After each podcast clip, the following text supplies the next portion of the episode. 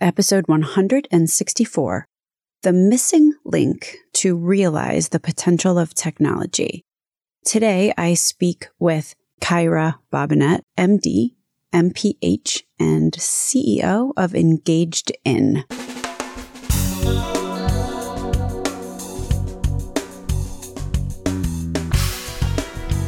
American healthcare entrepreneurs and executives you want to know. Talking. Relentlessly seeking value. What do physician burnout and subpar patient portal usage have in common? Well, it is forgetting about how the user will react to the technology. To get what we hope to get out of a technology, we have to consider how to fulfill positive engagement and behavior change and then build that right into the use case in the workflow. Otherwise, people might come once, but either they'll ditch before they get signed up or never come back, or, in the case of physicians, burn out. Today, I speak with Dr. Kyra Bobinet, who is the CEO of Engaged In, a neuroscience behavior design firm. My name is Stacey Richter, and this podcast is sponsored by Aventria Health Group. Dr. Kyra Bobinet, welcome to Relentless Health Value. Thank you. So nice to be with you. If we are thinking about the 360 degree scope of engagement, how should we be looking at engagement? Well, this is where I, you know, as a physician, then public health physician, then, you know, executive doing large scale design for health behaviors, I've landed on if it doesn't make sense to the brain, then we shouldn't be talking about it. So, for example, if I expect you to be fully engaged in your health and in, instead you're living your life uh, because health is on the back burner for you, because maybe you're really healthy, maybe you work out from time to time, then that's really unrealistic. And so I think the first step is us matching how people are experiencing their priorities, how people are experiencing their health from how their brain sees something called, you know, salience, which is, you know, kind of what's relevant to me. And that really oscillates from a moment to moment basis. We think of motivation as this kind of static thing, but it is is as dynamic as the surface of the ocean, you know, multiple waves consuming each other, competing with each other, crashing into each other. And that's pretty much a good metaphor for how we might think about the brain and what it engages in in any one given moment, right? And that's going to have a large effect on outcomes because obviously, Huge. if someone's not managing their health while they have other priorities going on, then they're probably not managing their health. That's right. That's right. And oftentimes there's a mismatch between, you know, what the brain is able to focus on, either because of stress or because of some other, I guess, obstacle we call uh, emotional barriers, you know, socioeconomic barriers, competing priorities, social determinants of health. All those things are kind of synonyms for this phenomenon that you just have a brain who that doesn't have the bandwidth to focus properly the amount of attention and time and effort onto the situation. The situation is outpacing their ability to keep up with it. I know one of the ways that this what exactly what you're saying kind of comes to a head is with patient portals because then mm. it's very quantifiable. There's such a small percentage of patients that are actively seeking and going on the patient portal right. in a self motivated way. Mm-hmm. You know, so if we're going to make this what you're saying actionable, I think we've kind of quantified what the problem is is it deeper as it relates to patient portals or are people basically just not going on patient portals because they, they have other priorities? So I think there's two things with patient portals. One is that there's kind of a behavior fantasy, we call it at our, our company, that we have about patient portals. You know, we, we think that when somebody has a million things to do and their attention is being shattered by, you know, social media and things that are much more pleasurable to interact with, that somehow if we create a portal that would take up their time and we put things on the portal that don't make sense or that are maybe not there in a form that that, that are readable to them or are are delayed in getting over there or aren't really pressing that we have this measurement that we are interesting by how often they go to that portal. When in fact we haven't really taken into account you know the competition we are in. The competition we are in is with Facebook, is with Instagram, is with Snapchat, is, is with you know their kids and their their need to feed themselves and and those kinds of things. So I think right sizing our expectations is sort of the first step of getting real about patient portals. And then the second thing is where's the cheese? It's frankly not a very you know, enticing cheese that we're currently using. So I think both of those things probably would make a much more realistic and more productive experience for both the patients as well as the systems that are spending tons of money on these portals. It sounds like one of the first things to sort of figure out is really how often somebody should be going on a patient portal in order to mm. optimize in a realistic way their health. Yes, that's absolutely right. I mean, I think I think we we need to get real about the season of right. You know, there's a season for everything. You know, we don't always shop for gifts at the end of the year. We don't always uh, try to lose weight at the beginning of the year. We don't always try to get graduation gifts or wedding gifts. We're, we're very seasonal animals, and so we really not defined the use case for the patient portal down to this is how many times a week this person would need this. This is how many times a month this person would need that. This is how many times a year. Is it event based? Is it only in crisis?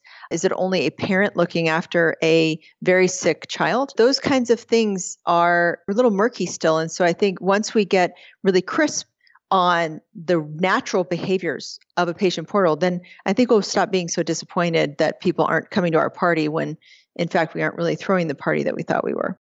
I heard that one of the reasons why Google got out of the patient, you know, the health portal business is because mm. apparently, a little bit after the fact, they figured out that portals are not something that they considered sticky. And they were defining sticky as going there every day. No, the, that's right. And and there's kind of this easy way of predicting this, right? So our brains basically see technology because we haven't been around long enough with technology that we would form any other opinion about it except that it's a person. And so your brain thinks of every technology as a person. And Google is a person to people. It's almost like a dog that goes fetches things for you and brings them back properly. And it just happens to be the best dog of the uh, original dogs that did this, right? And so when they then tried to expand their brand to healthcare, they realized that nobody's throwing that dog a bone, that, that, nobody's throwing that dog the ball to go get. There was nothing to go get. There was nothing that was kind of on brand for them in that domain. Because if you were to think of an EMR as a person, it would kind of be the love child of like a school marm and a IRS auditor or somebody, you know, like just the most two most boring, strict people in the world and it's not that interesting. And not only that, but it mirrors back sort of the worst case scenario for yourself, right? We get through life by feeling smart, able, better than the next person. You know, most people on a survey say that they're they're in better than average health and that's statistically impossible. So why is it that we need that? We need that to kind of get up out of bed in the morning, right? So if a technology is housing all of the worst news about us, all the ways in which you know our delusion helps us get through the day of feeling like hey i'm pretty good i'm pretty healthy and it mirrors that back of no you're not. You know here's all your unhealthy stuff and behaviors and and history. We don't really want to look in that mirror very often and, and it really is an unpleasant experience. So of course google wanted to distance themselves from that because it just wasn't on brand for them. I guess the point of a patient portal unless you're striving for meaningful use, which maybe there are provider organizations that are simply viewing their patient portal as a means to that end. But let's just say that you actually are involved in attempting to improve patient outcomes using a patient portal. Then I guess the relevant question here you were talking earlier about the seasonality of health you know, first of all, is that enough that people are seasonal about how they go about looking at their health data and thinking about their health? You know, is that a sufficient number of times a, a year? And if it's not, then how do you get someone who the last thing they want to do is confront their own morbidity and mortality, you know, get them to get back on that wagon and face it? the use case that's evolving that's probably the strongest one is patient retention and relationships between clinician and patient as a collaborative relationship. So that's kind of the, the edge, you know, and that's where I think patient portals and EMRs can kind of rise to the occasion out of meaningful use, out of the sort of requirements to actual delight. And, you know, for example, if you have a really bad experience with patient portals, then you are going to go somewhere else. You are going to go towards a patient portal, a patient experience, I should say, that is going to make you feel seen, make you feel heard, make you feel valued, make you feel trusting of that system or of that clinician. And of course, if you have, you know, a lot of physician turnover, you're also going to impair the stickiness of those human relationships.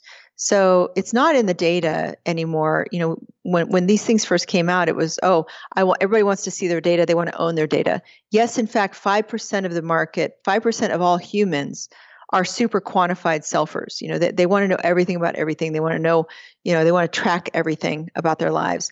But for the vast majority of us, we don't really care about that. So then what is the value proposition of these things it's emotion it's it's being able to make us feel better make us feel more at ease and reassured it's it's basically the the digital imprint of what is a, optimally the best possible clinician relationship of somebody who is expert who is reassuring and who is able to be responsive how does that change the structure of a patient portal? In other words, if you were going to make such an inviting, delightful patient portal, what, what would it look like?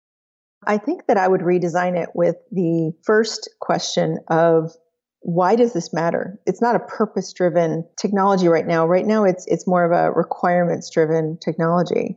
And getting at that again, I think is relationships because that's the thing that we look at in our work as natural behaviors. Natural behaviors are when I'm sick, I need to go to an expert, and I and I would rather go to an expert who has really high reviews, as well as somebody that I've known my whole life. If I have the luxury of that, which is, you know, less less common, but that's what really matters. If when I don't feel well or when I'm scared, I need to go somebody who I trust, who has a tremendous amount of credibility. So how can the patient portal be an extension of that credibility and not just a repository of everything that happened. It's a way of making me feel smart, you know, like designing for my self image to help me feel smarter, healthier, safer. Again, maybe even encouraging my delusion around being better than average where it's appropriate, not lying to me, but, you know, being authentic about the highlights. You know, what are you doing well? What's good? And I would go look at that. You know, if somebody sent me my labs and said, hey, you've got like a really amazing cholesterol panel, go take a look. I would go look at that and see how good my report card is on that front. And then maybe I would also see that I've got a little work to do on my weight or something like that. And maybe then that opens up the conversation. But the, I would say the emotional intelligence layer of the entire portal system, a patient portal system, has yet to be discovered. And clearly, that is not something that you're going to get on the template portal that came with an EHR system. And it's more, more of an evolutionary comment because, you know, of course, the first time you ever do something, you're just going to do the practical. You're, you're going to have a bunch of engineers who probably most of them do not have chronic illnesses or patient experiences to draw from. And, and maybe are not encouraged or forced to be empathic to their end users. And they're just trying to submit an RFP to the federal government, for example, for meaningful use in the beginning. I mean, that's how all this started. In order to jump through those hoops, these companies first started out with just a base layer of connectivity. Now we're an opportunity to really question okay, so now what? You know, that didn't solve the problem, that didn't change behavior at all. So now how do we add a layer of design and emotional design that actually more mimics what humans really need? Are you seeing that as a potential opportunity? Or are you seeing that as a phase that's underway? If I were to say it's an adoption curve, it's kind of at the beginning with the innovators, maybe early adopters phases and segments. You see things like Cleveland Clinic adding both the integration of their their telehealth and their EHR uh, to really bring people to and you know kind of make give them a reason to come to and become familiar with and even signed on as a log on onto the, the patient portal or there's a startup there's a startup layer too tons of health incubators all over the country one in particular that i'm really impressed with is ListenMD and they're basically trying to figure out how can you record the conversation between the physician and the patient just to translate the notes because we know that a patient retention of instructions and even explanations is 15%, one five, you know. And then physicians, we don't listen for very long. I think that's more on the 15 to you know 20 second range before we interrupt patients. And that's not going to change, by the way. Even if we know that, we're not going to change those latent behaviors. So a technology like that helps to smooth out those rough edges, helps to you know maintain eye contact between the two humans in the room without the physician defaulting to you know looking at a screen like a teenager at a family dinner while the patient's trying to tell them something which completely cuts off our ability to connect with each other so i love those types of technologies they're a lot smarter they're a lot more empathic compassionate uh, and, and restorative to the heart of what healing is I think you raise a really important point. I heard a, someone say something really great the other day. They said, don't think that technology and communication are synonyms. Mm. But speaking of EHRs, this is also not just relevant to patients, but also to physicians and other members of the care team as well. Yes. So, you know, as I was mentioning with ListenMD, I see that as a potential help with the major issue of burnout, a physician burnout that's happening nationwide. You know, as we start to deal with these these new ways of practice, even the new clinical visits that are happening, whether they're happening over the internet or in person, there's there's ways in which we have to make the clinician's life good. And there's ways in which technology has come in and made it really, really bad. Stanford did a recent study on what the cost of their physician burnout is on their system. And conservatively, they're looking at almost $8 million a year in just the costs of burnout. Mm-hmm. So those are those are the rehiring of new physicians, the loss of old physicians, and that's nothing to speak of the patients that will leave because those old physicians burn out and leave as well, or that they stay in their last year, but they give really poor service because they themselves are stressed or just done. You know, nobody wants to be cared for by somebody who's in that state of mind. And it's often at this juncture, at least a, a, very well documented fact at this point that the EHR systems were not generally speaking designed with the physician in mind. If, if anything, they were designed with a billing department in mind. So maybe it's very efficient. I have no idea for the billing department, but you know, the physician was just kind of this. I, am uh, curious because I have yet to hear one person in the entire ecosystem be like, "Yeah, that fits me like a glove." Everybody seems to have not been in in the the in, interior of the uh, the design process somehow.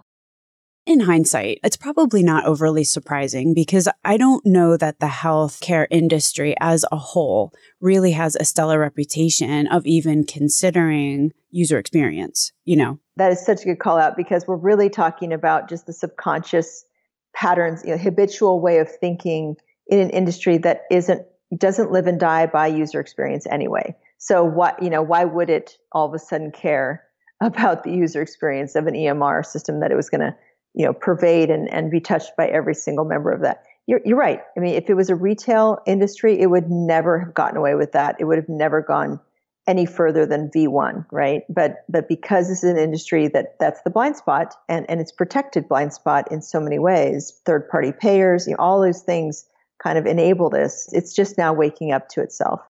If i am thinking of trying to improve my user experience. And either I'm on the healthcare organization side, you know, I am a health system or mm-hmm. a, you know some kind of provider organization and I really want to level up either the experience that my physicians and other technology users have, you know, using my in-house in-clinic tools and mm-hmm. or from the patient side you know, I, I want to, as you said, you know, improve my satisfaction, the satisfaction amongst patients or keep people in my network. Is mm-hmm. there kind of a short list of really important things or questions? How would I go about this?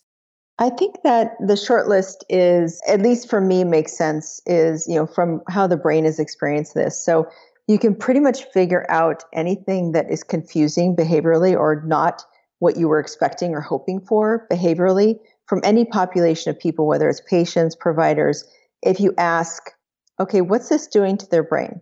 And there's a couple sort of big hits, you know, that, that are easy, you know, to to get first off. First off, when you ask that question, one is, what is this doing to their self-image? We as human animals constantly broker our self-image. We we spend most of our time portraying what pe- we want people to see as ourselves and hiding what we don't want them to see. That's everybody's experience.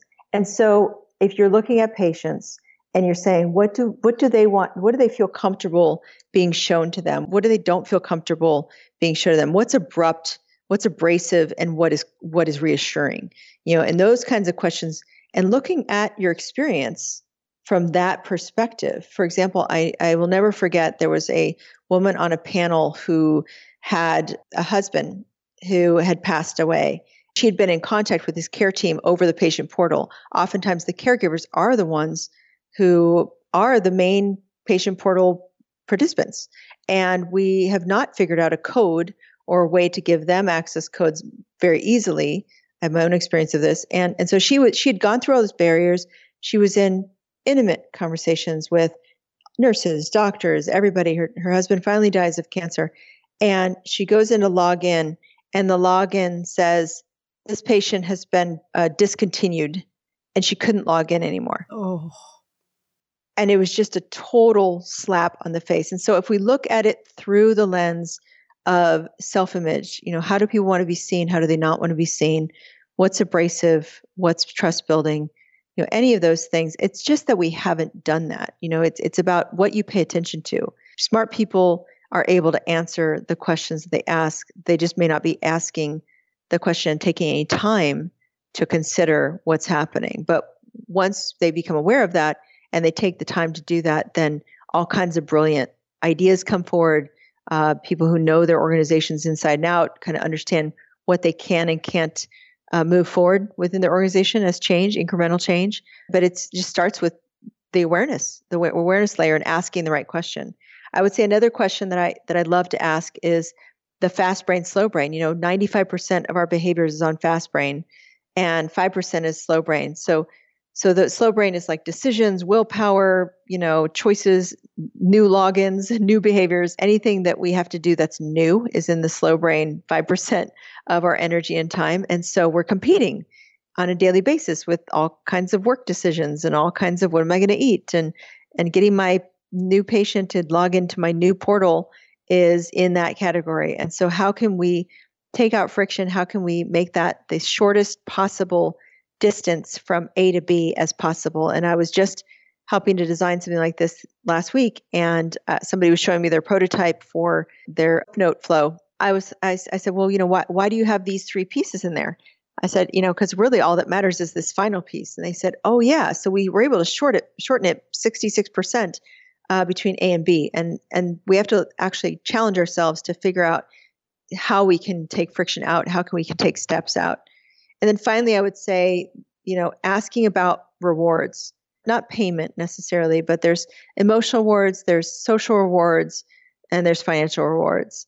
Being able to map your system, your workflow, your patient flow, your uh, clinical flow, whatever flow you have in your business by those reward systems and just being able to know where it exists, where it doesn't exist will enlighten. So many ideas come from people saying, oh, you know, I just make people wait too long for this reward, but I do have a reward. I just need to move it up in the process a little bit. And then people will be more addicted to my experience. They'll, they'll be more satisfied with my experience.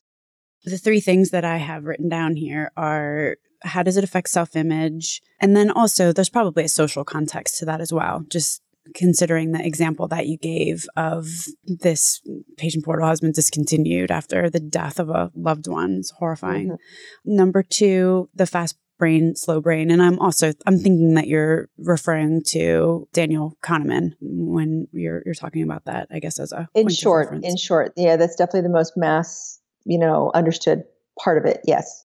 And then number three, the rewards. And you'd mentioned social, emotional, and financial.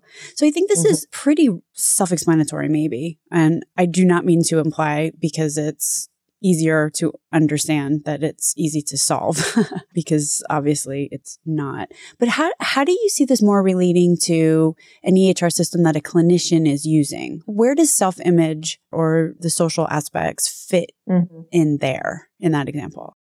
So, for example, we designed something uh, several years back around it was a nursing portal, and each nurse had a very large pa- patient panel that they needed to manage.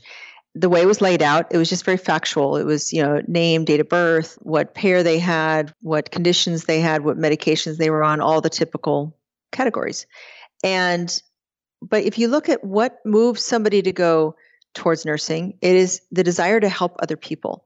And the reward system for that is either being thanked by the patient, eh, seeing them get better, that's also rewarding, or knowing that you have helped X number of people.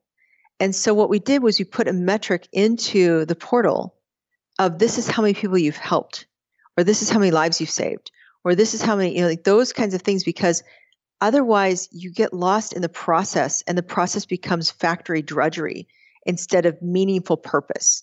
And so bringing back a metric around meaningful purpose into a portal that they otherwise have to, a workflow tool that they have to use every single day took the burn, took, took the sting out of not, no longer being a nurse that, you know, lays hands on people, that gets to smile at people. You know, all you had was a telephone call. And sometimes people avoided your telephone call because you were, you know, not very, you were not convenient for them, you know. So those kinds of design elements can be ideated, can be created using people's imagination when they ask the right question.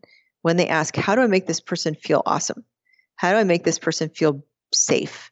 How do I make this person feel, you know, less ashamed of themselves? You know, most of the type 2 diabetes in this country is propagated on a subconscious ball of shame that nobody's talking about, that physicians haven't been able to approach or make okay uh, because of people harbor it. It's close to the chest. It's part of your self image. You're embarrassed. You're, you're ashamed of yourself. You know, when people try to lose weight, there's always some reason that came out of some significant emotional experience. I talked to somebody who, you know, they, they couldn't get on the the roller coaster with their child an amusement park because they were they were too large. And that was kind of their moment. They're like, okay, got to turn this around. It wasn't having diabetes. It wasn't having these other things. It was not, it was being embarrassed in front of my child in public. Right. So, so we can't reproduce those things. Yes. As physicians, we, we don't have a behavior change curricula in medical school or in residency training. This, this is new. This, this is all looking at how does the brain activate? How does, how do all these things come together? And how do we design for that in these technologies that we have as part of the process or part of the profession. Given that example of the person on the roller coaster, how would you take that on board in a UX design? How do you make that trigger happen such that or accelerate it? Because obviously you you need something like that in order to catalyze a behavior change.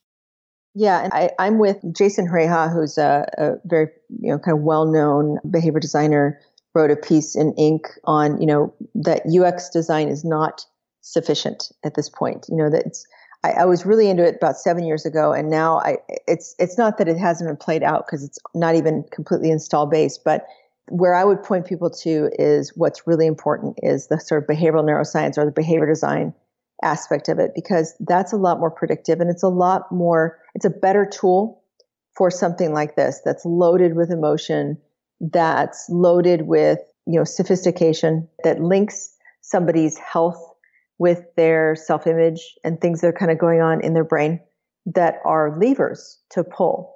And the more we know about those levers the more we know about the tendencies of us as human animals to do things or not to do things it makes us better designers of behavior instead of just experience.